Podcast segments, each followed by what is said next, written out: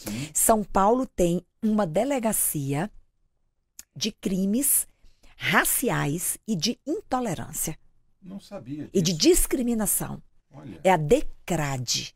onde fica, doutora? Ela fica na região central, mas eu tenho uma informação ainda mais nova. Uhum. São Paulo agora tem uma delegacia virtual para crimes de intolerância de qualquer natureza. Então, se você jogar no Google, por exemplo, não é? Delegacia da Diversidade, Uhum. você vai encontrar lá é, a possibilidade de, independente da prática é, discriminatória e intolerante que lhe foi endereçada, você poderá fazer um boletim de ocorrência do seu celular. Porque vai aparecer um link que você clica, abre um formulário que é autoexplicativo e você vai marcando não é qual é a sua necessidade, você descreve a conduta e você pede que a autoridade policial tome providências. Naturalmente, você tem que informar quem foi o agressor, Sim. né, quem foi que promoveu aquela conduta. Então, eh, Demilson, se dirigir a qualquer pessoa ofendendo sentimento religioso pode ser criminalizado, pode ser objeto de uma investigação policial que pode resultar num processo penal, que pode resultar, eventualmente, em condenação por intolerância religiosa.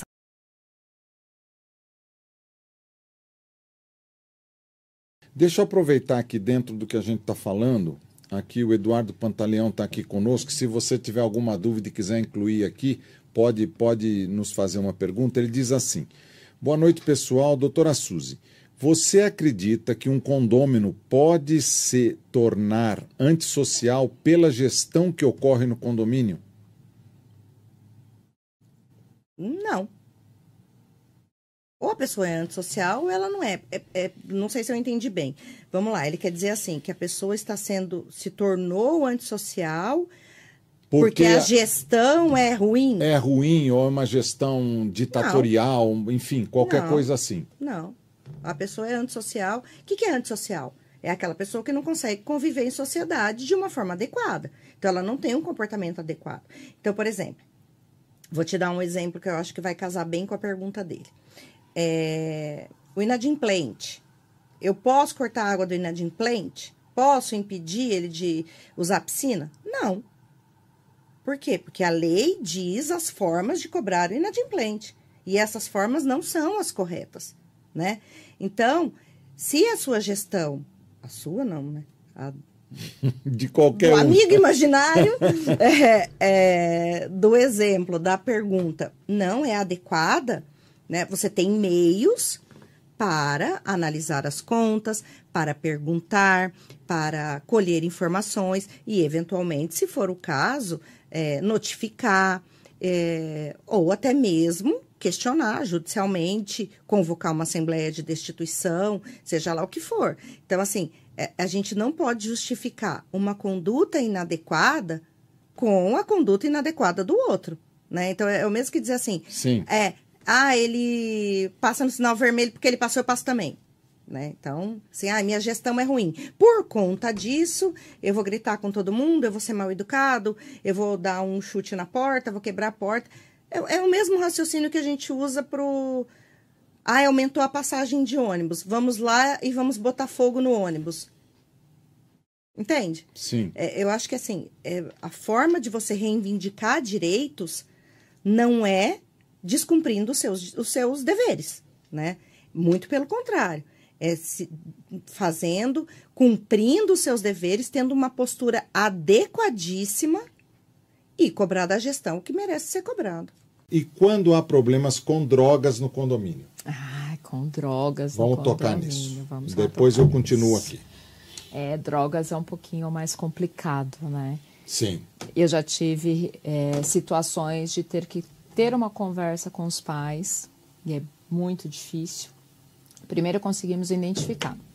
Então, eu tinha um grupinho que se reunia escondido ali no escuro da churrasqueira, no cantinho.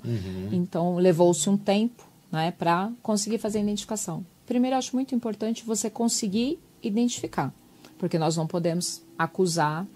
Né, então, você não sabe se é adolescente, se é adulto, enfim. Nesse caso, eu tive pré, é, adolescentes quase já numa pré-juventude, já quase adultos. Uhum. Mas ainda moravam com os seus responsáveis, os pais. Conseguimos identificar. E aí eu tive uma conversa com os pais.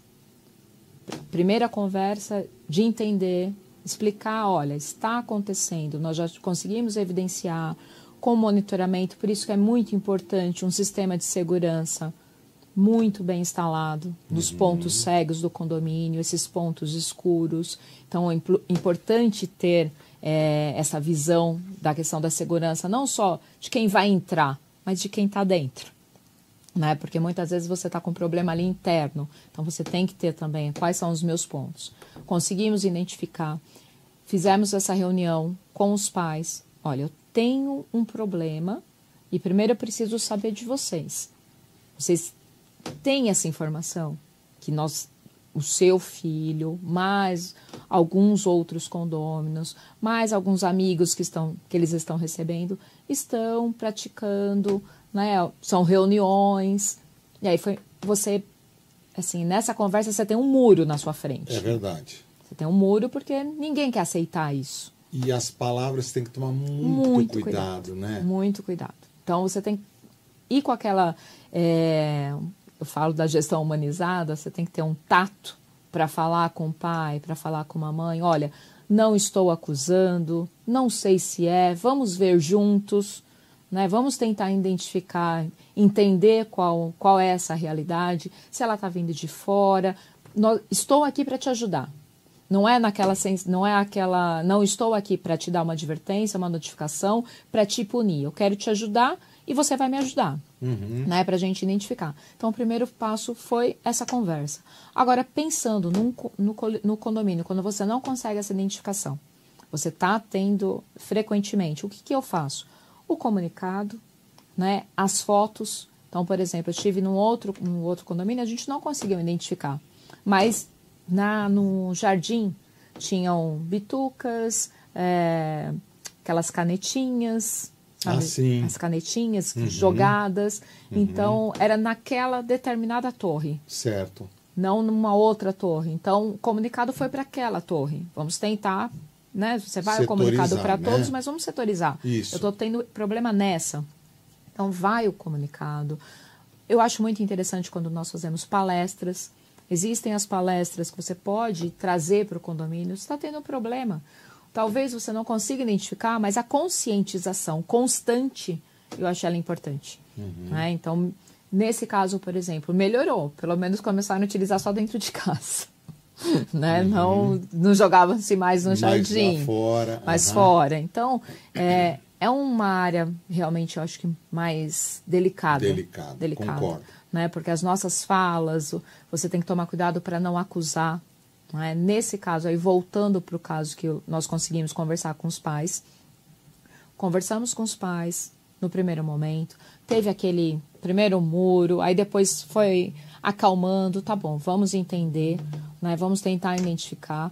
é, com os pais também, porque é importante essa. ó, Não é para você chegar em casa já falando, olha, a síndica veio aqui, falou isso, É, isso, isso, é, é. Senão você espanta. Exato. E a gente não consegue achar o Aí problema. o muro fica mais grosso ainda, O né? muro fica mais grosso ainda. Né?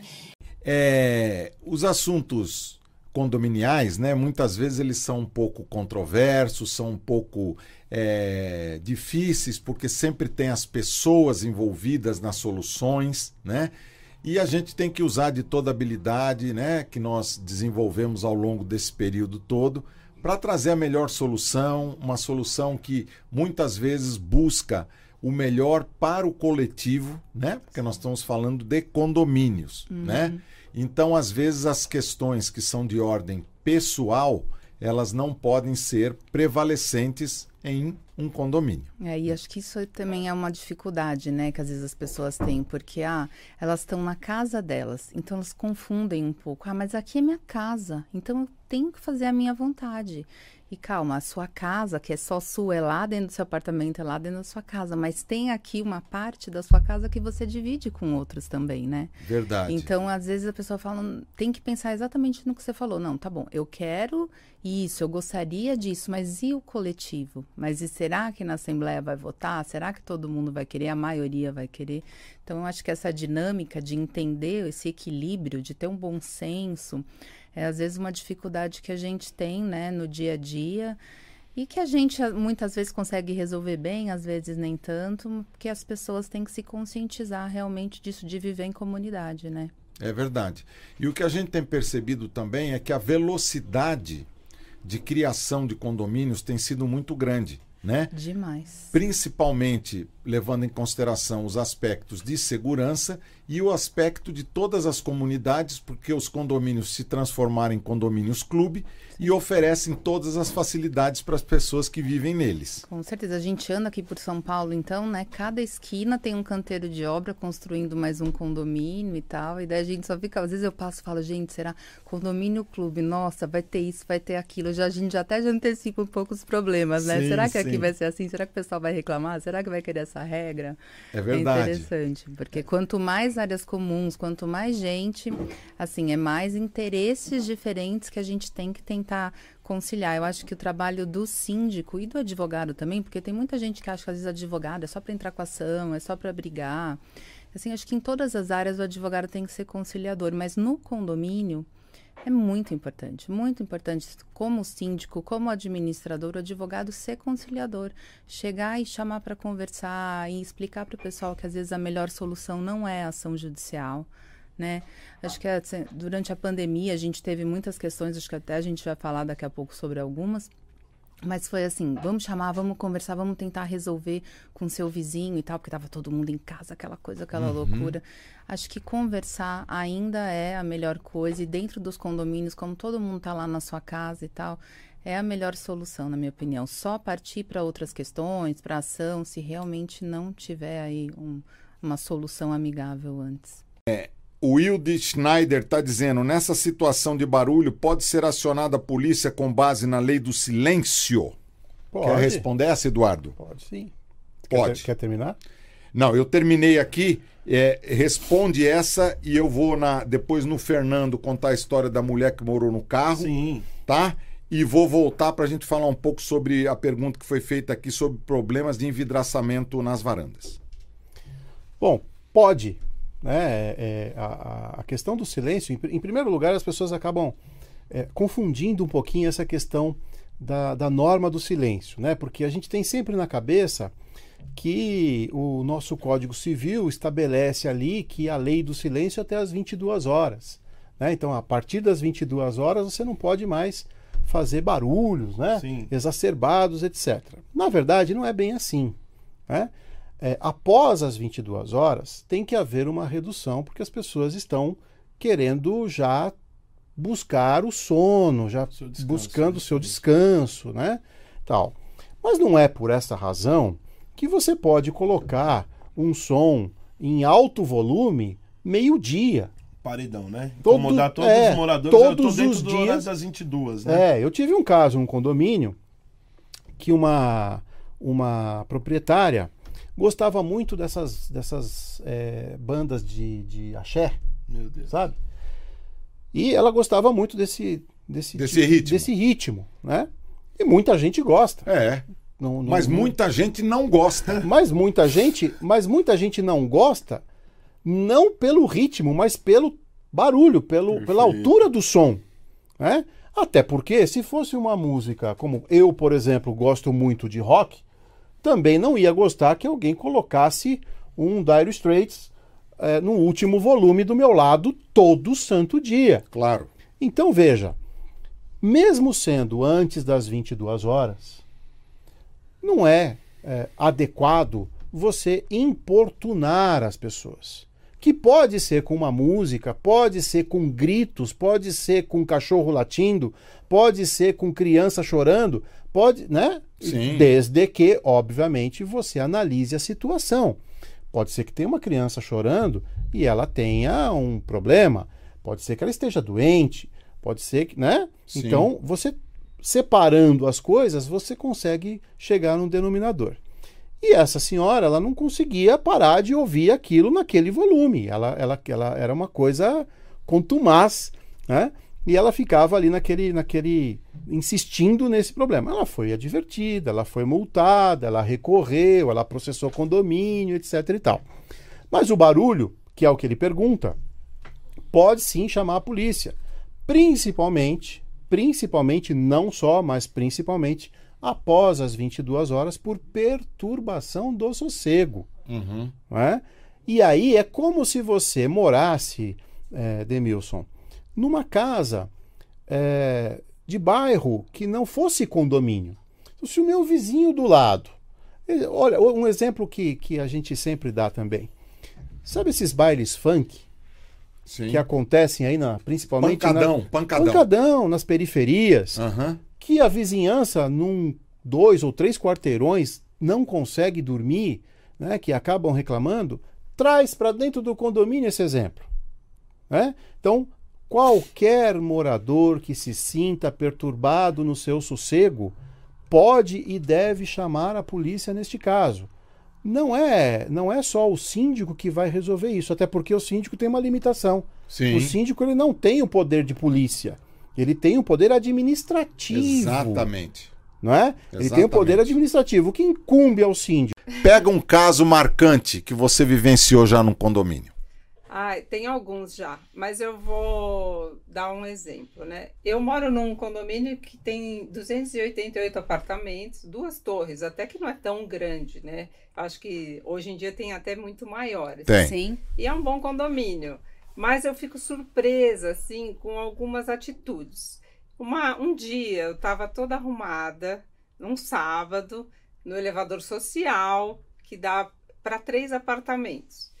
E aí eu estava no 22 andar, descendo.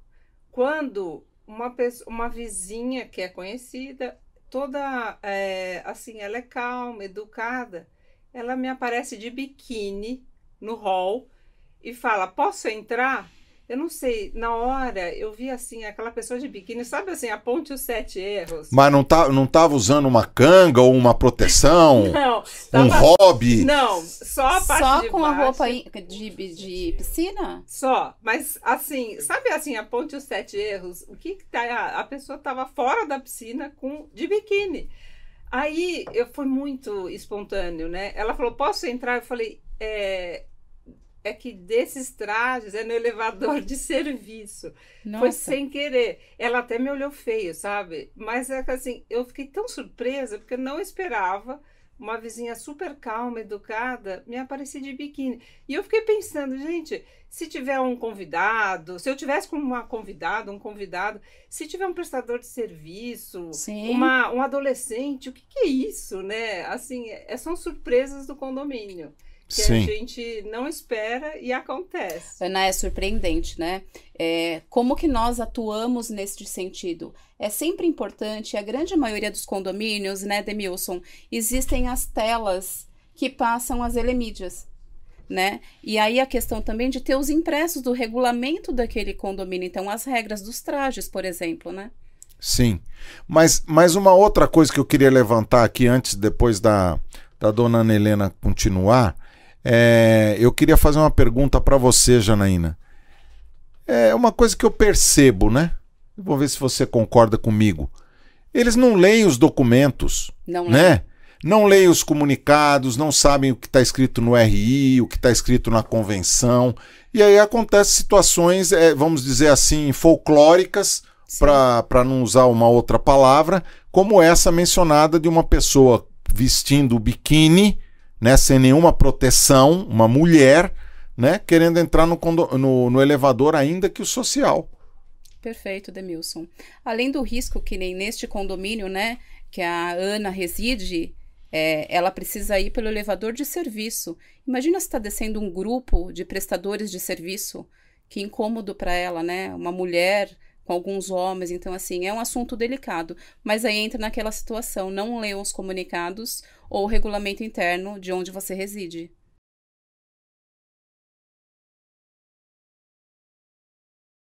Tema sensacional. Tinha um irmão especial e só quem convive com essas crianças para ver a vida de outra forma. Né? É um, é, é, é um aprendizado, é né?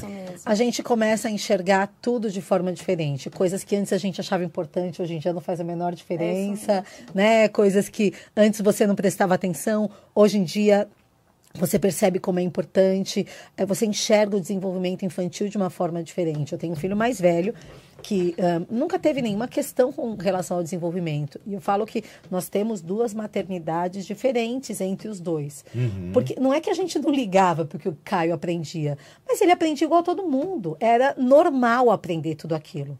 Até que o Gabriel apareceu e a gente percebeu que ele não conseguia aprender igual aos outros.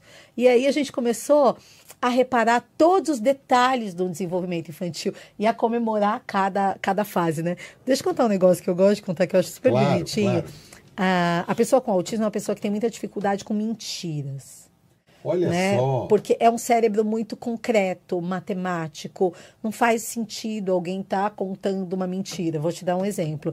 Uh, vamos imaginar, né, que a gente que a gente não se vê faz muito tempo. Não, vou fazer com a Fernanda. Faz de conta que a gente é amiga e a gente se não se vê há muito tempo. E aí, depois de um tempo, contei a Fernanda, eu falei, ai, Fernanda, tudo bem? Então, nossa, como você tá bonita. Ai, você também, Carla. Eu falei, ai, que nada.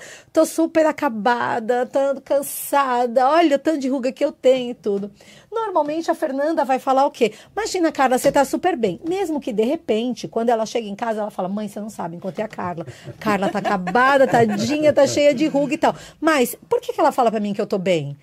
Porque ela faz uma coisa que é chamada de teoria da mente. É o pensar com a minha cabeça.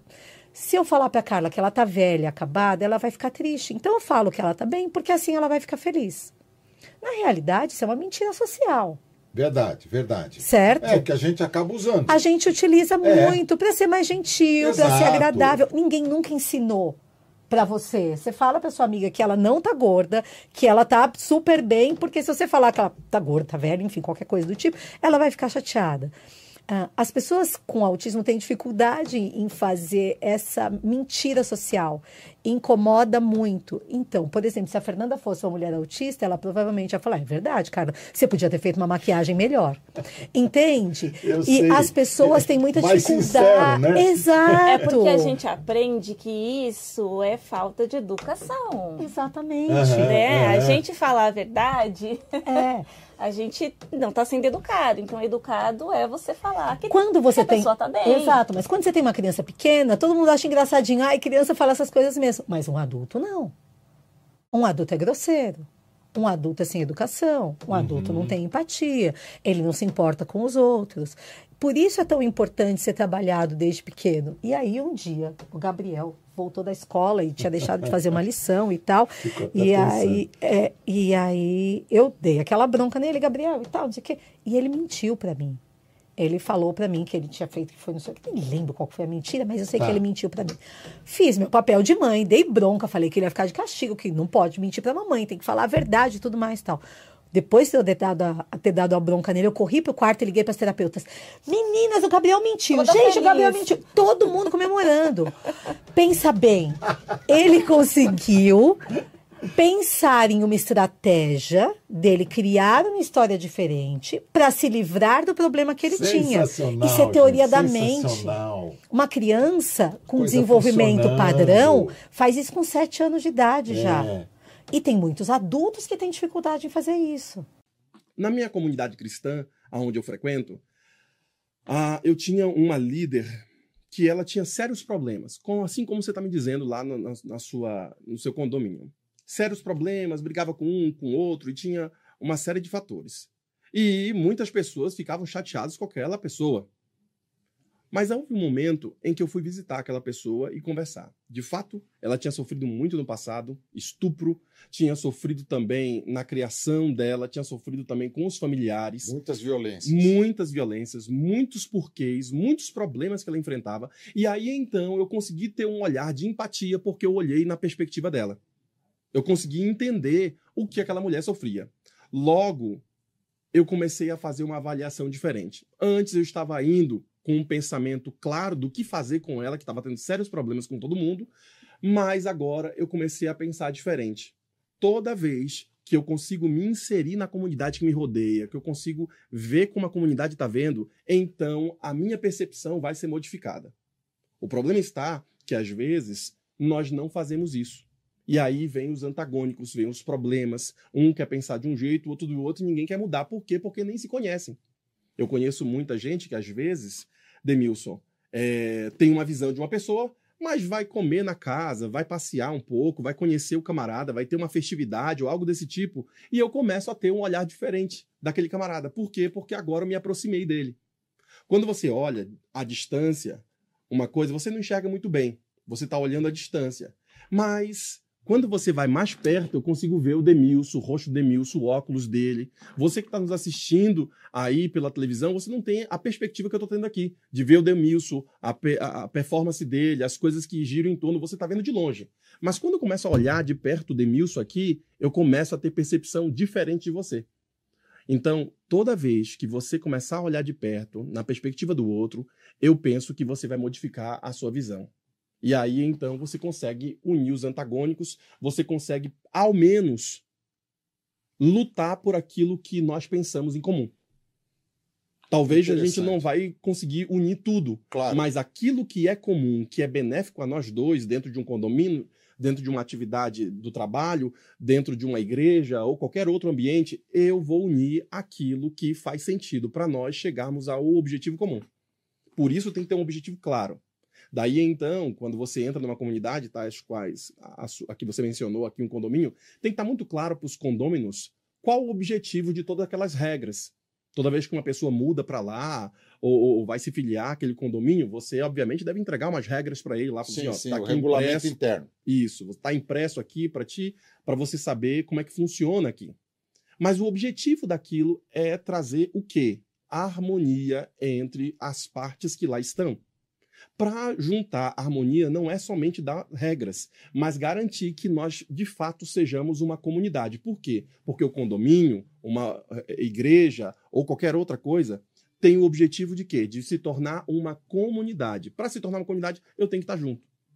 Eu tenho que pensar ali ao menos parecido ou ter o mesmo propósito de ir aonde eu quero chegar. Então, se eu quero chegar em determinado lugar, se é o objetivo daquele povo em comum ali, então, a gente tem que pensar junto e caminhar junto. Não necessariamente igual, mas junto num só propósito. É... Algum ponto mais que vocês gostariam de destacar nessa parte de, de, de documentação, de, de, de, cuidados, que vocês percebem no mercado, é, algum relaxo por parte é, de um condomínio ou de outro, né? Coisas mais que as pessoas devem estar antenadas? Eu, eu tem uma observação assim referente à, parte dos equipamentos de incêndio, né? Tá. É assim, é, muitas vezes a gente chega em condomínio e, e nós vamos faz, nós fazemos a vistoria, identificamos o, quais são os problemas, os itens, que é algo que quando a gente chegasse no condomínio eles já deveriam ter essa informação, né? Ou, ou pelo menos passado para identificar esses problemas, porque muitas vezes eles só sabem que não tem por uma informação nossa que nós passamos lá anualmente. Uhum. Então é complicado. Quer dizer, desde quando aquele equipamento não está lá? Então, assim, pela norma, seis meses a inspeção visual e um ano na manutenção, porque você tem que fazer teste. Tem o hidrante lá, vocês, como já havia falado lá no início, ele funciona mesmo? Então, assim, é, não custa nada o gestor fazer um, né, um, um, exemplo, né? Um checklist, descer, ó, as mangueiras estão ok, tá, é semanal, pode ser. Porque eu falo, a, o, o, o, incidente, ele não avisa, né? É qualquer momento. Então, o que, que nós falamos? Fazer um checklist, fazer cara andar em todos os andares, está tudo de acordo. As luzinhas lá do, do, do sistema de alarme está piscando. Que às vezes o, os alarmes de hoje é muito bom, porque ele deu uma falha já aponta, mas os endereçáveis, mas tem os antigos ainda, tem os convencionais, uhum. que ele não uhum. avisa se está com problema ou não. E às vezes aquele andar está com problema e você não sabe. Então, assim, tem algumas coisas que é, por parte do próprio gestor, ele dá para adiantar muita coisa referente claro, a claro. uma prevenção. Mas ele tem que ter conhecimento, né? O problema é que tem muita mão de obra que não é, é qualificada. Isso, esse é o ponto. Né? Esse é o ponto. Não é. só do gestor no, no, no, prédio, como do próprio síndico. Né? a gente tem uma demanda crescente de síndicos aí é, profissionais, como a gente diz, mas esses síndicos eles têm que estar habilitados, tem que ter, um, tem que ter uma formação anterior, né? para que eles não, não deixem expostos problemas nos condomínios. Sim, e eu acho muito bacana nesse sentido para os síndicos novos, tem muito, muito aprendizado, né? tem muita gente oferecendo serviços, enfim, na questão de orientações, eu estou achando muito bacana nesse sentido. Uhum. Só que às vezes as pessoas não se atentam e deixam passar. Né? Fala um pouquinho da trajetória, da criação, como é que a coisa começou lá atrás e que tamanho que está essa empresa hoje? Bom, a Gana começou é, três pessoas, né, os fundadores da empresa. Nasceu a princípio como uma ideia de consultoria, de mostrar como se deve ser feita a, a segurança dentro de condomínios.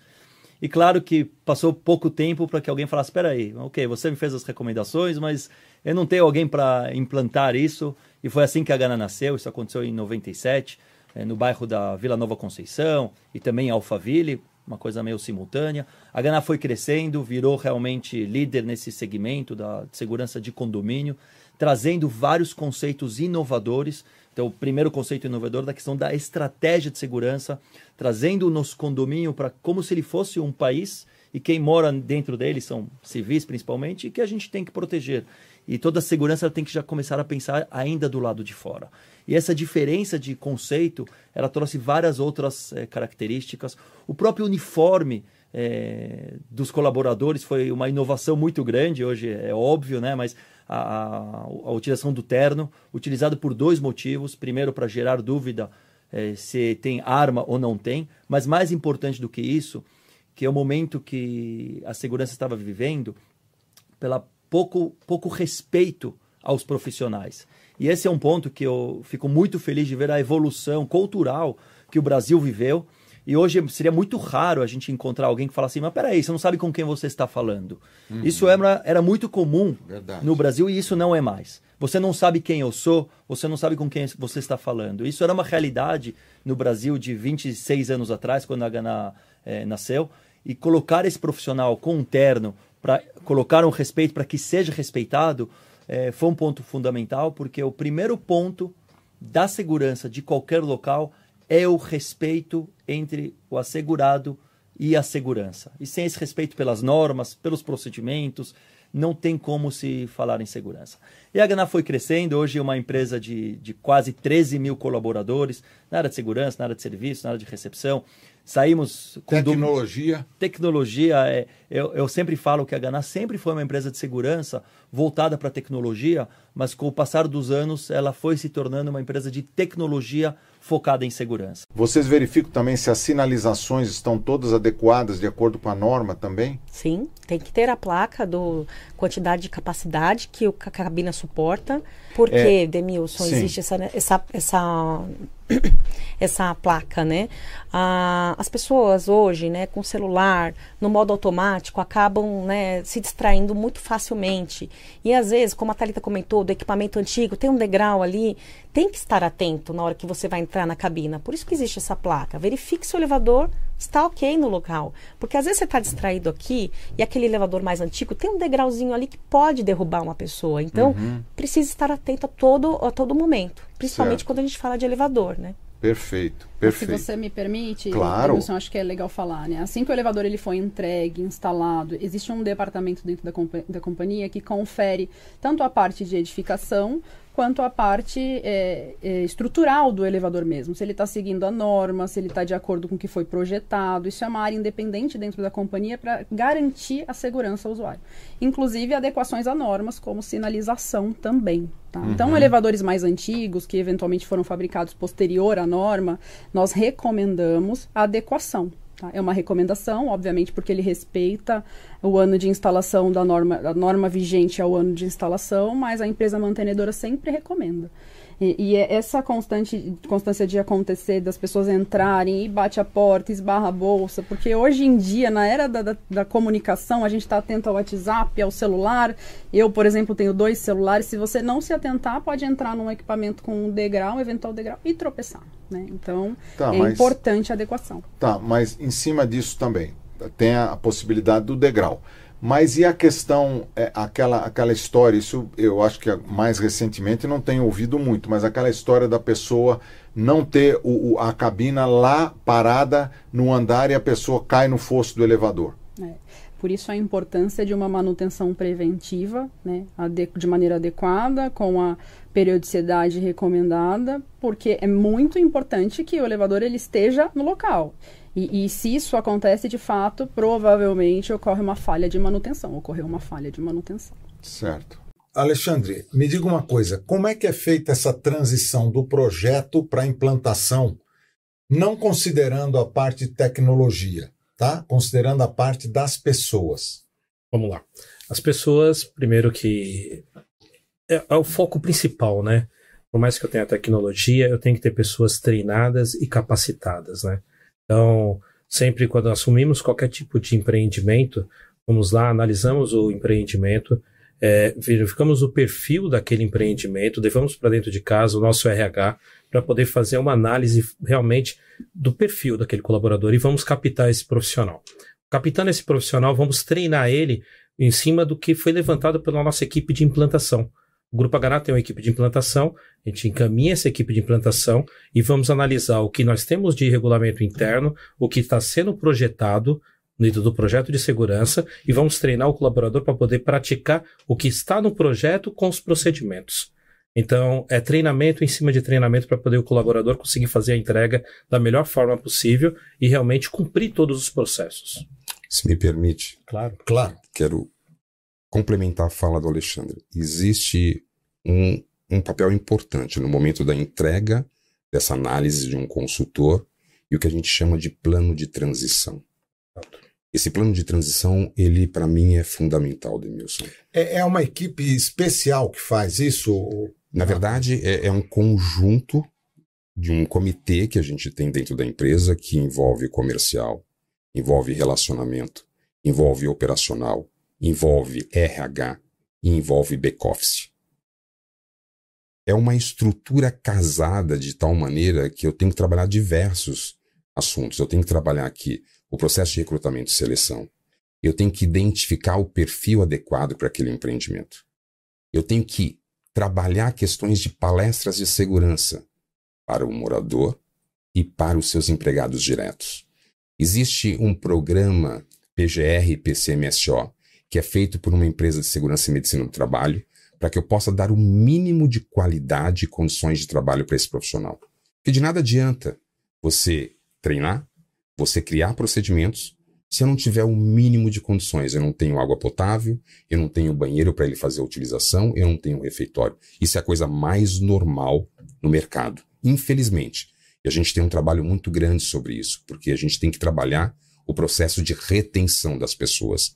Se eu não tiver esse cuidado, de que, que adianta, Ethan, um programa? De que, que adianta uma consultoria? De nada. As pessoas vão embora. E as pessoas elas têm que trabalhar pela qualidade do espaço onde ela executa o trabalho dela. É verdade, muitos buscam salário, mas grande parte busca a qualidade do ambiente, benefícios que fidelizam aquele profissional. Você tocou num ponto aí que eu queria que o pessoal entendesse. Você falou em três tipos de gás aí. Você falou no gás é, GLP, falou no gás nafta e no gás natural. Qual, qual é a diferença entre esses três é, gases? Hoje em dia não tem mais o gás nafta. O gás nafta foi substituído pelo gás natural. Tá? A diferença entre os dois gases, que é, hoje é o natural, e o GLP, é o poder calorífico de cada gás. Então o GLP ele é medido em quilos Tá? O poder calorífico dele é de 11.400 kcal e o gás natural é em metros cúbicos e o poder calorífico dele é de 9.200 kcal. Tá? Perfeito. Então, a, a vantagem do, do, do, gás natural é que é um gás mais leve do que o oxigênio. Que é fornecido encanado. Encanado pela concessionária. Uhum. Então, o gás natural, se eu tiver um vazamento de gás no ambiente, é um gás mais leve do que o oxigênio, a tendência dele é subir. Então, ele se dissipa mais rapidamente do ambiente. O GLP já é um gás mais pesado.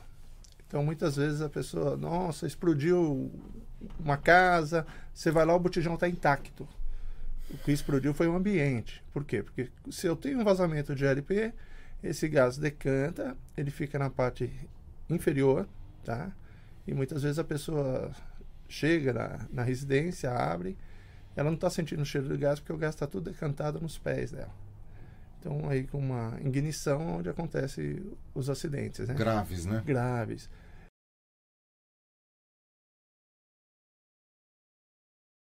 Teve uma vez que um cliente me ligou e falou: Pô, Gabriel, quero instalar três câmeras aqui na recepção do condomínio. Falei, pô, mas pra que você precisa de três câmeras, né? Na recepção. Era comercial o prédio. Comercial. Tá. Na recepção do condomínio. Falei, por que, que você precisa de três câmeras, né? Aí ele comentou, não, é que a gente tem. tá tendo muita fila na recepção e eu quero garantir que as recepcionistas estão nos postos, né? E se realmente essas filas fazem sentido, eu preciso colocar mais recepcionista lá no posto, né? Para dar mais vazão ali no horário específico. Falei, pô, mas para você ter uma visão macro, você não precisa de três câmeras, né? Então a gente consegue resolver essa situação para você olhar a fila e olhar o posto com uma câmera, com uma lente mais aberta, direcionada, posicionada estrategicamente. O cara, putz, será que dá para fazer? Você garante? Falei, garanto. Então, ou seja, só aí o cara teve um save de duas câmeras. Ou seja, o cara veio com a solução. Então ele não trouxe o problema. Se eu não tivesse investigado, né? Uhum. Se eu não tivesse perguntado o que, que ele queria, qual a finalidade daquilo. Então, é, esse é um, é um ponto interessante, porque o nosso papel, no final das contas, é perguntar, né? Então eu quero perguntar, eu quero entender, eu preciso entender para poder dar um, uma solução que faça sentido e tenha aderência para a necessidade dele. Legal. Porque a pior legal. coisa que tem é a gente colocar três câmeras de recepção numa sala pequena e esse cara lá na tela vê três imagens iguais e ele gastou três vezes. Né? Ele podia ter economizado, direcionado isso para algum outro ponto. Por...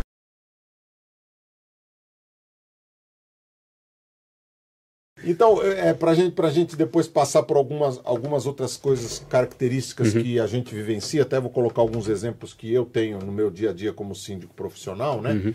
Mas, mas, no caso do, do metrô, né? É, continuando, porque a, a, obra do metrô é uma obra, é, digamos, é, é muito grande, Sim. né?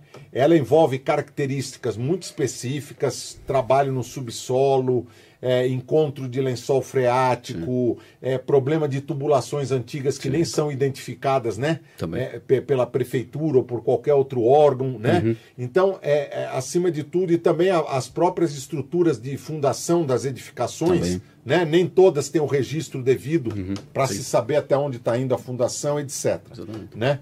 Mas se o condomínio, né, que é o nosso foco aqui, ele tomar todas as precauções, né? Ele, ele se é, ele se, se envolver é, é, com, com um laudo, seja feito pela própria, pela própria empreiteira ou contratado pelo condomínio, a chance dele ter qualquer dificuldade de ressarcimento num acidente né, uhum. é, é muito menor. Sim, né? exatamente. Porque ele vai poder, então, é, ter essa oportunidade, porque ele está com tudo registrado. Né? Exatamente. Né? Tem, é, é, tem prova, não é? Portanto, eu tenho aí uma prova material de que, olha, o meu condomínio estava nesta condição antes da obra e a obra depois, olha, se deteriorou, olha, apareceu fissuras aqui que não existiam, uh, as portas começaram a ficar tortas, tipo, uma série de coisas. Aí depois também podemos falar da questão do ruído e da poeira, que isso é o dia a dia, não é? Isso não tem como documentar. Até que tem, não é? O ruído também tem como ser também tem como mas mensurar. vai acontecer durante a fase da obra e vai acabar, e né? Vai, e vai acabar, mas, é. mas as patologias, por exemplo, da obra, elas vão, elas vão aparecer ali claramente, não é? Obviamente que uma pessoa não gosta de ver uma uma, uma fissura na sua, na sua casa, uh, obviamente que não, não tem nenhum sentido. E se isso está documentado, eu tenho uma prova em que diz assim, olha, já vi casos em que a pessoa realmente tinha isso, mostrou, comprovou e depois a obra, normalmente, digo, a, a, a, obra acaba se responsabilizando e resolvendo isso sem ter que entrar em tribunal. Mas ter isso documento vai que não são, não são pessoas tão sérias. É verdade. ou tentam fugir, ou tentam fugir às responsabilidades, porque muitas vezes também chega aquela coisa assim, ah não, mas isso aí não foi a obra, veja bem. Começa aquele papo, não é? E se você fizer o registro preventivo, é, é muito mais fácil depois de de, de, discutir isso e resolver uma situação a bem. É? Agora, agora uma, uma coisa, é, Ricardo. É, obviamente, né, um síndico, eu sou engenheiro civil, né, mas não sou especializado em impermeabilização, né. É, a maior parte dos meus colegas não são nem engenheiros, alguns são advogados, outros são administradores, enfim, com outras formações. Né? É, a questão é que às vezes chegam empresas com algumas soluções e a gente não consegue comparar essas soluções. Porque um diz que vai fazer uma coisa de uma determinada maneira, outro diz que vai fazer de outra maneira, e aí a gente, como síndico, fica nesse bolo, nesse meio, sem saber, bom, mas tudo bem, um, um custa 40, outro custa 200, né, e o outro custa 150, mas cada um tem uma solução diferente. O que, que você, como empresário e como uma pessoa que entende desse assunto, orientaria um, um condomínio a, a, a fazer para ter uma solução a mais adequada com o melhor custo-benefício?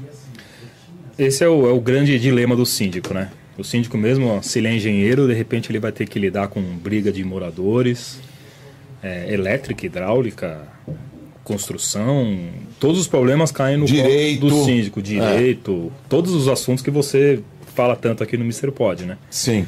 É, e não só para a parte de impermeabilização, o síndico não é obrigado a saber dessas coisas, quem tem que saber disso somos nós.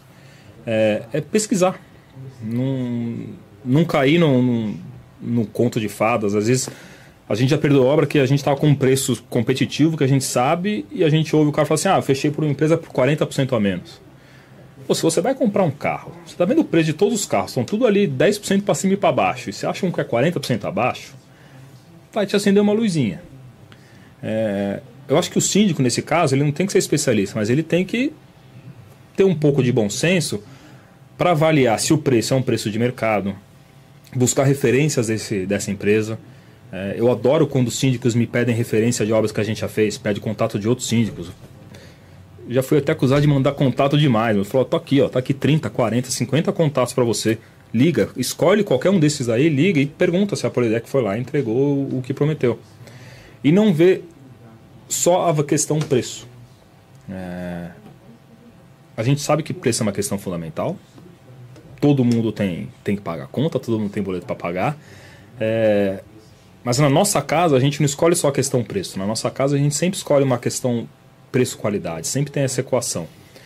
E o que eu vejo é que muitas vezes em condomínio, é, na casa da pessoa ela vai na melhor qualidade possível e na parte do condomínio é preço, só preço e pega essa, essa é empresa verdade, aí. É verdade. E o síndico sofre para conseguir aprovar a melhor opção. Exatamente. Então, é esse misto, né?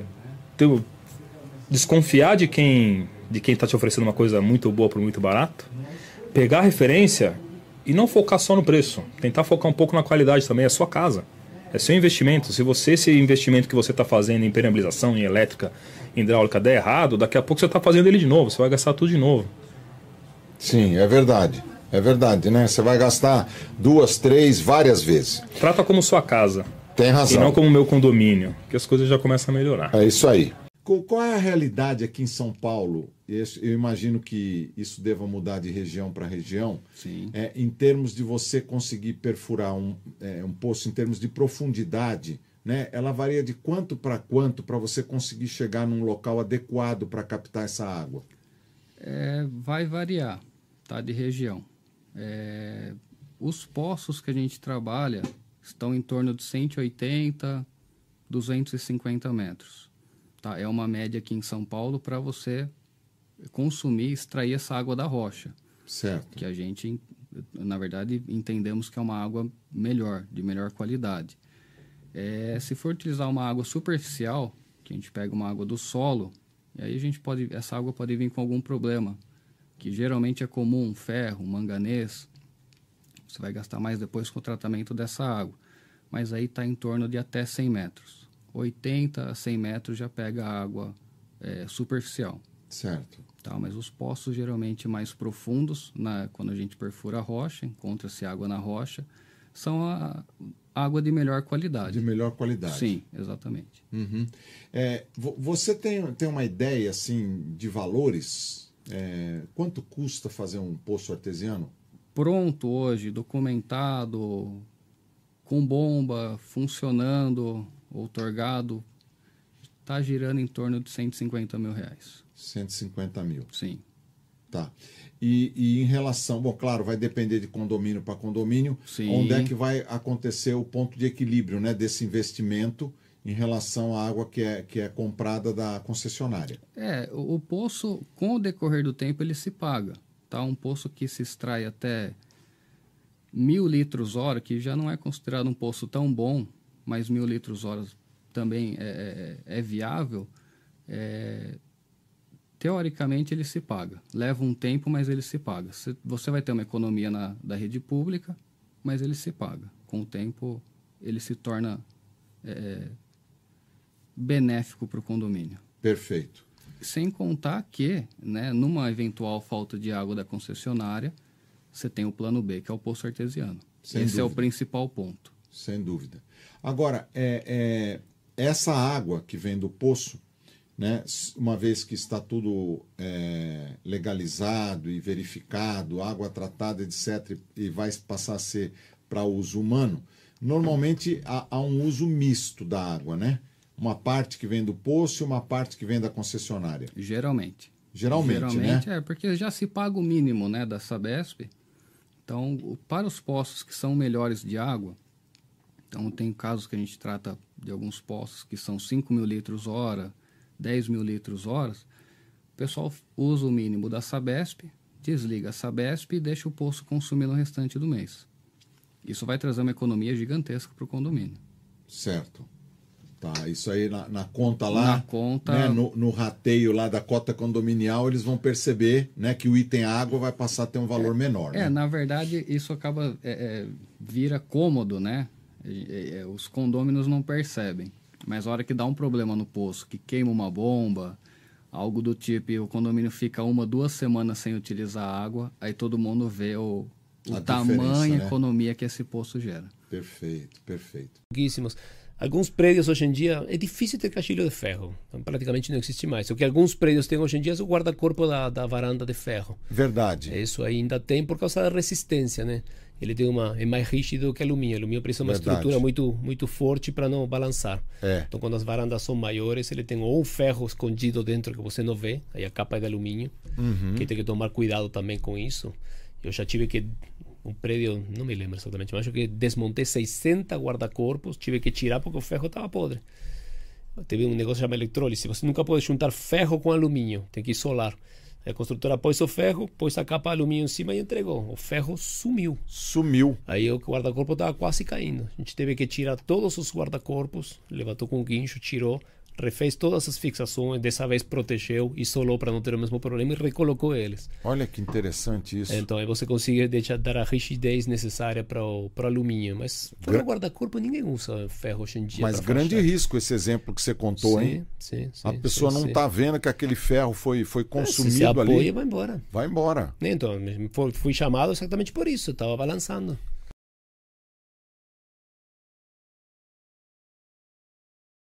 Então é o seguinte, já vou mandar duas perguntas que ela passou aqui para você.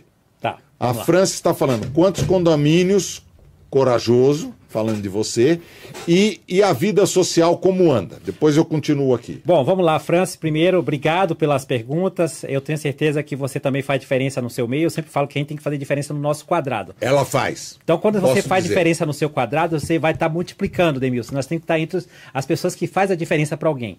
Então, assim, eu tenho vida social, eu tenho hoje na minha carteira cinco condomínios, é, o qual eu toco com um time mais enxuto, né? Mas eu Uhum. entrego, eu sempre falo que a gente tem que entregar o resultado uma boa qualidade, ô Demilson. Então, cinco condomínios que eu estou aí é, contribuindo com toda a minha experiência para fazer a diferença para esses condôminos, tá? Sim. Então eu tenho prédios comerciais, tenho prédios residenciais, tenho prédio de Airbnb, Demilson. Eu tenho um prédio com 149 unidades que é puramente Airbnb, então Tá. é um processo totalmente diferente do E que você verdade, tá- verdade. Então o Airbnb você tem que estar muito ligado, co- colocar protocolos, processos e acompanhar isso. Eu tenho um gestor também lá na ponta muito diferenciado, é um cara que está lá. Aliás, eu tenho bons gestores. Eu tenho tanto na parte na ala feminina como na, na ala masculina, tá? Então essas pessoas, eu falo que é o para-raio do condomínio. Eu já passei por lá, eu sei bem como é que funciona isso. Então uhum. eu tenho muita facilidade para falar com a turma porque eu vivenciei todas as etapas do condomínio. Certo. Então isso é, me dá tranquilidade para conversar, para orientar e não só com eles. Eu falo que desde o pedreiro, a, a, eletricista, engenheiro, arquiteto, é, design, enfim, qualquer área, como com o promotor de justiça, desembargador ou com o político. Afinal Sim. de contas, tudo faz parte da nossa sociedade. E nós Exato. temos que saber pilotar esse, esse avião, o, é Denilson. É então, obrigado aí. pela pergunta. Eu diria para você. E, aliás, eu também toco, quando você falou de vida social. É isso que eu queria é, perguntar. É, também toco projeto de, de futebol. A gente tem o time da Vaza, qual, de família. Já há muitos anos a gente vem tocando esse projeto. Contribui com muitos jovens também, Denilson, que a gente tem que passar essa mensagem. Eu faço questão de fazer reunião, contar minha história e falar: você tem que estudar, você tem que Criar cidadãos. Exatamente. Então a gente tem que ser exemplo. Eu falo para a pessoa: estude, cuide dos seus pais, frequente a igreja, tenha bons amigos, seja referência, não fica cobiçando o que é dos outros e achando que a vida é fácil. Porque tudo que vem fácil. É, Vai embora fácil também. Toma cuidado. É. Porque na vida eu não conheço ninguém que ganhou nada fácil. A não ser que você jogar. Você que jogar na Mega Sena, não é fácil. É. E para ganhar, a gente sabe que é mas, um sobre não sei quantos Mas tem que estar preparado para administrar o dinheiro, Demilson. é isso aí. O Alexandre Araújo está dizendo assim: um abraço, Alexandre. Boa noite. Gostaria de saber qual é a idade da Camila pois ela parece bem jovem por ser uma empreendedora de tamanho conhecimento. ah, obrigada pelas palavras, né? É, eu tenho 22 anos. Olha, gente, que maravilha, né? É, tenho 22 anos, né? Mas é, sempre, como eu comentei, tive muita vontade de, de enfim, é, ter essa independência e também é, de trabalhar mesmo, que eu acho que é algo muito importante. E hoje em dia, as startups, né? A Best Market é uma startup, mas hoje em dia, é, as startups, a maioria, assim, tem à frente pessoas que também são jovens, justamente para, enfim, que são não sei muito bem assim explicar exatamente o porquê, mas que querem fazer acontecer e tudo mais, mas precisa obviamente de muito estudo por trás. É, a, enfim, a dedicação precisa ser a mesma, e se não mais, porque é obviamente que não tem aquele período que a vida ensina, né? Sim. Então, por isso que é tão importante é, se aprofundar no tema e nos estudos para, enfim, conseguir balancear isso. Eu vou falar duas frases aqui. Primeira, nada cai do céu. Sim. Viu, gente? É muito trabalho. E segunda, competência não tem idade. Viu? Tá aí o exemplo da Camila, que é um exemplo muito bacana. Para esses jovens nem nem que tem por aí, que nem estuda e nem trabalha, né? Uhum. Para olharem para uma profissional, né? Uma, uma empresária dessa competência. Você está de parabéns. Imagina, obrigada, viu?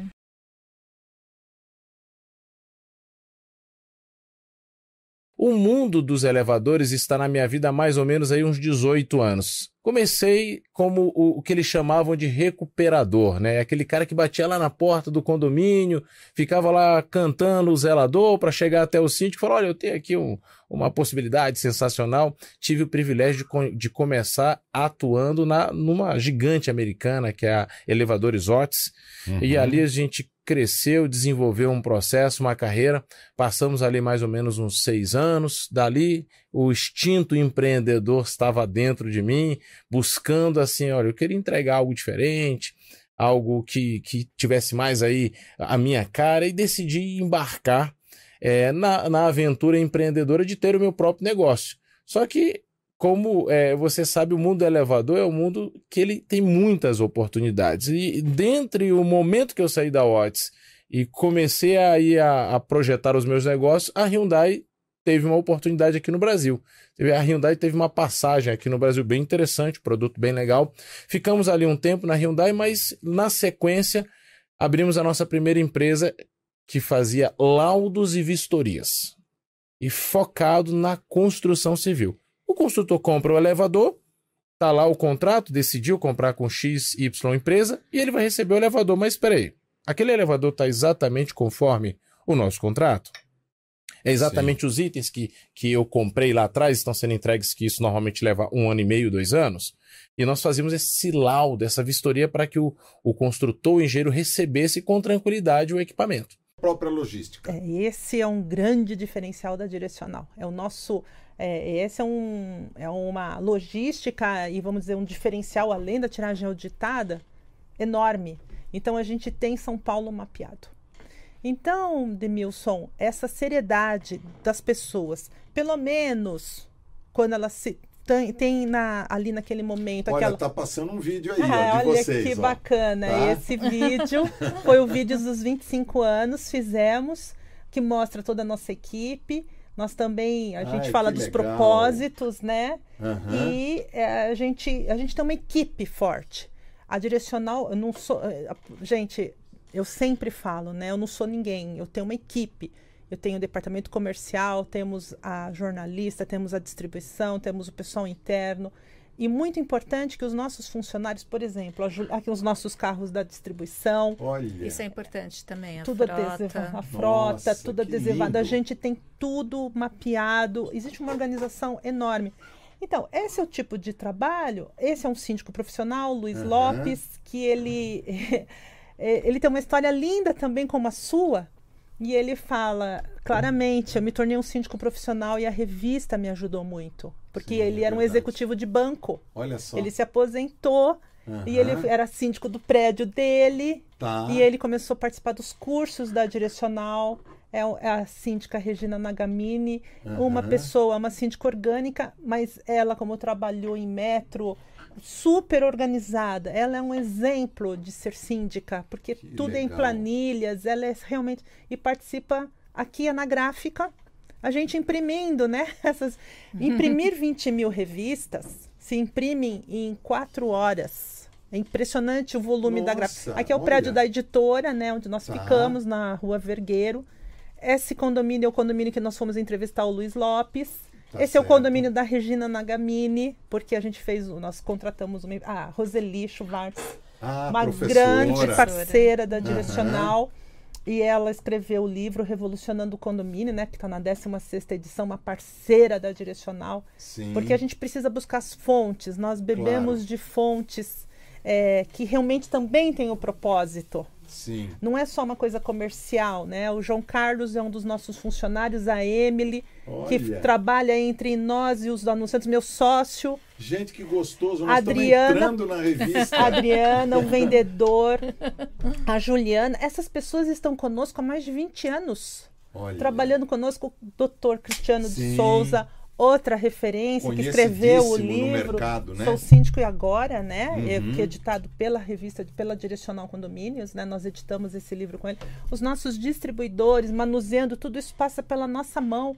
Esses encartes é algo que a gente vende mensalmente também. Sim. Então você fala assim, é, é- tudo é digital? Não. Não, Uhum. existe mercado. E sabendo explorar muito bem esse mercado, né, no bom sentido, a gente consegue realizar e se comunicar. Porque comunicação, a gente sempre fala, né? Comunicação não é o que você fala, é o que o outro escuta, é o que o outro entende. aí, é isso aí. Uhum. Quando a pessoa está lendo a revista, ela está concentrada e está se conectando.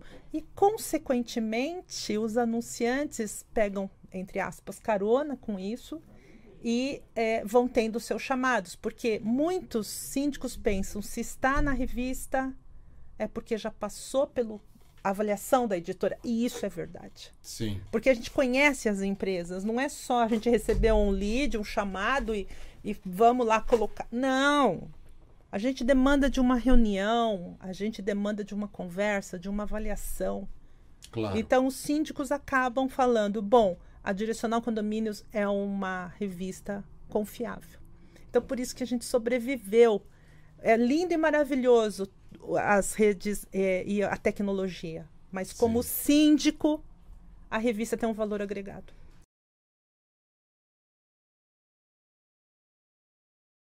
E, e você falou uma coisa aí para mim que também sempre me, é, me faz pensar, que é o seguinte, né? Às vezes a, a- o marketing, né, ou a própria mídia, em todas as suas correntes, né, elas pegam um determinado, uma determinada pessoa e transformam num, numa, numa pessoa famosa. né? E às vezes aquela pessoa nem tem tanto talento. Às vezes a gente fica vendo um ator, fica vendo um pintor, fica vendo, sei lá, um músico. Você fala assim, não, não é possível que esse cara tem toda essa, né, esse espaço no- nos meios de comunicação, né? E às vezes pessoas tão talentosas como você, né, que tem uma, uma multifacetas aí de, de, de atuação, né? Às vezes, porque não tem um, um- um forte projeto de marketing por trás, né? Aham. Não, não é tão conhecido, mas a, a qualidade do seu trabalho é reconhecida. Sim. Né?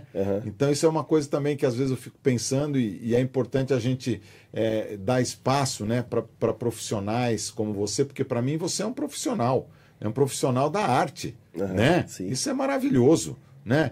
Eu, eu, eu não consigo desenhar uma árvore aqui, se eu pegar um- uma, uma caneta aqui, não consigo, não tenho esse dom. Né? É, é, a arte é uma coisa assim que eu falo que eh, você pode até desenvolver eh, estudando, né?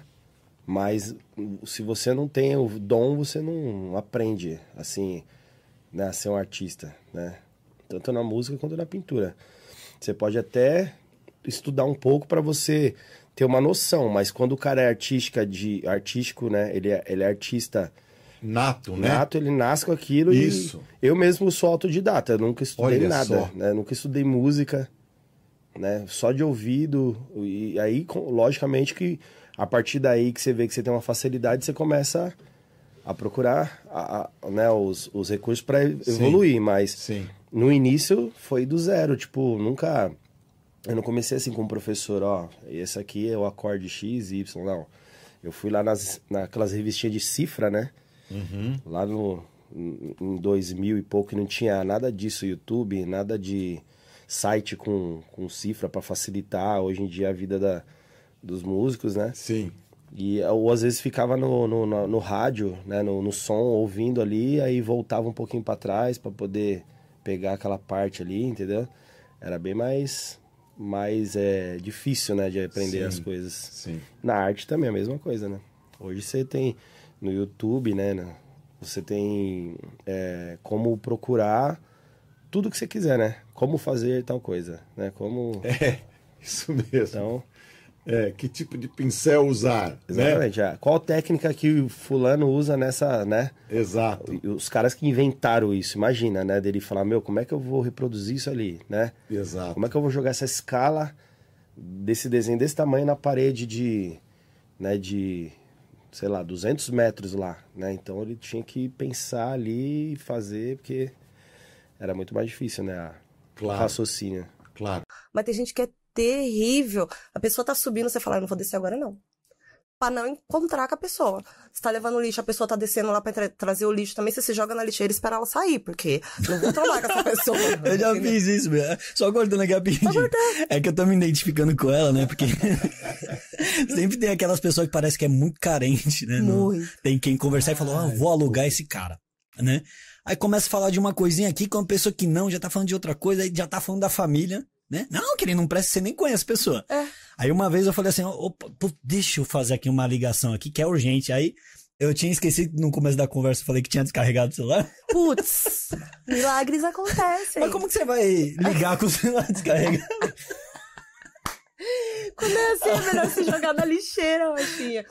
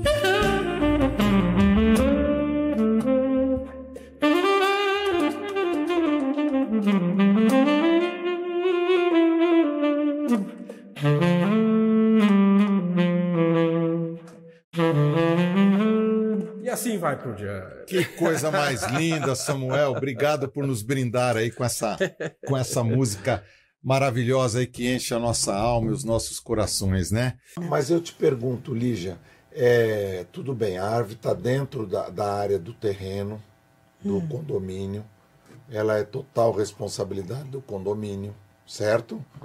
Agora, ela está do lado de fora. Existem ações que o condomínio pode tomar, correto? Mas tem outras que ele depende do poder público, que é muito lento para nos atender. Como é que você considera esse, cuidado? Então, eu acho assim, é, realmente o poder público, ele, a gente tem que parar um pouco essa tendência de empurrar tudo para eles. Minha, minha sugestão. Eu falo que o ótimo é inimigo do bom. A nossa sociedade está aprendendo a fazer esse tipo de gestão. E os, os governantes também. Não é verdade? Sim. Quando a gente era pequenininho, a gente andava sem cinto de segurança. É verdade. Né? Lá no chiqueirinho do Fusca. Hoje, é nossa, se a gente fizer isso, a gente é preso. Sim, sim. então, ai, não é que os nossos pais fossem pessoas irresponsáveis ou pessoas ruins. Eles não tinham conhecimento. Então, eu acho que o gestor público está aprendendo e a sociedade tem que colaborar, tem de existir essa parceria. Então, Claro, a gente pode fazer pedido para a prefeitura, tem canal específico de denúncia. Mas, assim, o que, que normalmente a prefeitura vai fazer? Porque ela não faz a gestão da prevenção. Ela vai lá e vai cortar, vai tirar, porque ela está preocupada em fazer o quê? Em preservar você, em preservar o veículo, não em preservar aquela árvore que está pondo em risco. Então, a gente tem que dar um passo para trás e eu penso que não custa nada. Quem vai fazer o projeto da calçada somos nós. Agora eu falo como arquiteto urbanista. Uhum. Puxa vida, gente. Tem o um passeio legal, um projeto maravilhoso, a cartilha que você que a prefeitura prepara para as pessoas. Então, você tem que ter área para nós passarmos, mas tem uma área destinada ao verde. Porque precisa. Por que, que a gente tem. Ai, eu vou descer, vou pisar nisso aqui. Não tem gente que reclama. Nossa. É, vou... Não, ô, ô, ô, Lígia, reclama do passarinho que canta. Ah, pois é. Então, pois é. Então, o que, que acontece? Você fez uma calçada legal já para o teu empreendimento, com bloquete, piso permeável. Puxa, vai entrar água para aquela plantinha, ela vai ficar mais forte.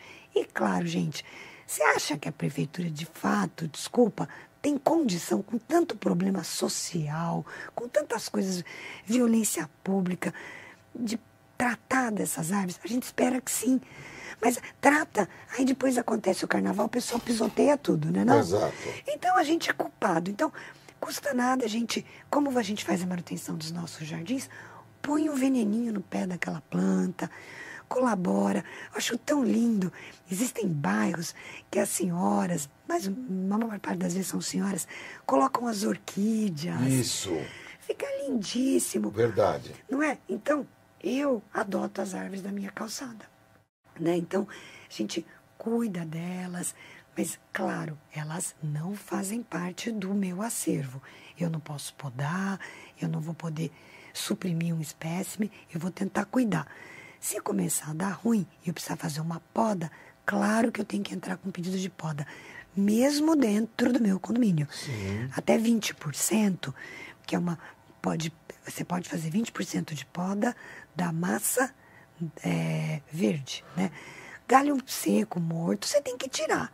Isso é uma limpeza. Uhum. Agora, da massa verde até 20%, você pode fazer sem, sem nenhum tipo de problema. Mas podas radicais, podas de condução. As pessoas esquecem. Como é que funciona socialmente e, e, e pela influência cultural um kibutz? Olha, os kibbutz hoje eles são menos, né? É, hoje você tem mais são mochaves.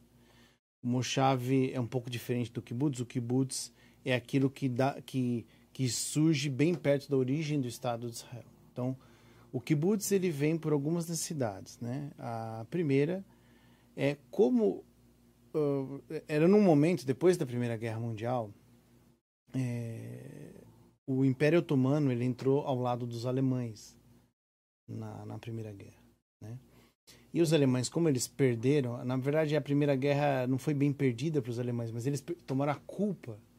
Então todo aquele território do Império Otomano, ele foi ah, recortado, pegaram o mapa e fizeram assim com um lápis, olha, ah, um inglês e um francês. é, Sem muito ma- critério, né? ma- é, Sem respeitar. sem respeitar né? as culturas. As culturas, É, exatamente, é. E esse acordo chamado Sykes-Picot, que é do Mark Sykes e François Picot, fizeram aquilo que a gente chama de Oriente Médio hoje. Aquilo tudo era Império Otomano. Né? Então, nesse momento, é, a, gente imagina que entre a Primeira e a Segunda Guerra, os judeus estão passando, é onde os judeus vão ter muitas dificuldades aí perto da, já logo para a Segunda Guerra, na Alemanha. Então, essa ideia de voltar para a terra de Israel, né, uma, uma ideia que já, já não é desse momento, ela é anterior, ela é bem anterior, mas é, um jornalista austríaco vai dando muito mais força a essa ideia. Ele. Como que você voltar para Israel e você fazer o que lá? É um país, primeiro, pequeno, dois terços desértico. Sem riquezas naturais. Sem riquezas naturais. Então, e você vir pobre. Né? Você não está vindo com dinheiro, não. Eu vou pegar aqui meu dinheiro, vender minhas propriedades, vou chegar lá e vou construir um negócio. Você está vindo de ambiente de guerra, perdendo tudo. É, você vai ter os que vão vir mais para frente de- do Holocausto, que, que chegaram quase sem a vida. É. Né? Exato. Então, assim, o ambiente, o kibbutz, ele foi o que propiciou economicamente ah, a poder ter alguma estrutura para que aquele país fosse criado. Tá. Né? Só não te interrompendo aí, mas já interrompi. Aqui tem uma foto de um kibutz, tá? Conheço Só... esse até. Conhece? Só para a gente mencionar aí, depois se você quiser citar alguma coisa aí, tá? Então, são propriedades agrícolas, né? Sempre é, é objetivo agrícola. Lembra que é, Israel tem a dificuldade de água. quando tinha, Hoje é bem mais fácil porque dessa- dessaliniza o mar. Uhum. Mas quando começam os kibbutz, a dificuldade de água é muito grande, tudo isso aí. Então, as propriedades eram do Estado, é, como são ainda a maioria até hoje em Israel. E você, então, é, era um sistema bem socialista, até para comunista em alguns sentidos, né? Tá. É, então você, por exemplo, você na maioria das vezes você não ficava com seus filhos. Os filhos ficavam lá com as professoras, você trabalhava, aí via um pouco os filhos ali, depois você ia dormir para poder ter força para é, para trabalhar no outro dia de novo, aquela coisa toda, né? Eu quero só falar um pouquinho é, é, sobre é, onde Jesus nasceu e onde ele morou. Claro, Porque tem tudo a ver favor. com a, com a pergunta dela, né? Legal, legal. Pode falar, Cláudio. Olha só. é, Jesus nasceu numa cidade chamada Bethlehem, que quer dizer casa do, de pão. Então, Jesus, quando esteve aqui, ele falou assim: eu sou, da, eu sou o pão da vida. Alguns estudiosos falam que o pão ele é um dos alimentos assim mais essenciais para o ser humano. Pode ver quando a gente fala assim, tá faltando pão na mesa. Na realidade É. não é pão, mas está faltando Alimento. comida, É. alimento, né? É. Então, Jesus é aquele que veio trazer o alimento. Só que é interessante que essa cidade onde ele nasceu é chamada a cidade de Belém. Quando os, os magos lá que eu falei vieram perguntar para Herodes onde que Jesus nasceria, ele falou assim: olha, vocês que estudam aí, onde que ele vai nascer? Ele vai nascer em Belém. Belém? Uma cidadezinha lá insignificante. Acho que uma pessoa tão importante vai nascer numa. Não é possível, né? Numa cidade como essa, Belém, é, né? com meia dúzia de É, um moradores. lugar assim, né? Aham. Mas Jesus ele fez questão de nascer naquela, naquele lugar, sem muita pompa. É, eu sempre brinco, né? Se ele nascesse aqui em, em São Paulo, aonde que ele nasceria, né? No hospital Albert Einstein, ou no outro aí, né? Sírio libanês, É. algum assim, né? É, exato. Não. Ele, uma comitiva, repórter, não teve nada disso. Aí depois que ele nasceu, ele foi morar numa outra cidade também terrível, chamada Nazaré da Galileia. Tanto que é, e a casa dele, para ter uma ideia, deveria ter 8 a 10 metros só. Uma casa, era uma casa pequena, tipo assim, um sobradinho, uma parte em cima, uma parte embaixo. tinha uma, tipo uma laje em isso, cima, né? É isso, tipo um- uma laje em cima. É isso mesmo, não é?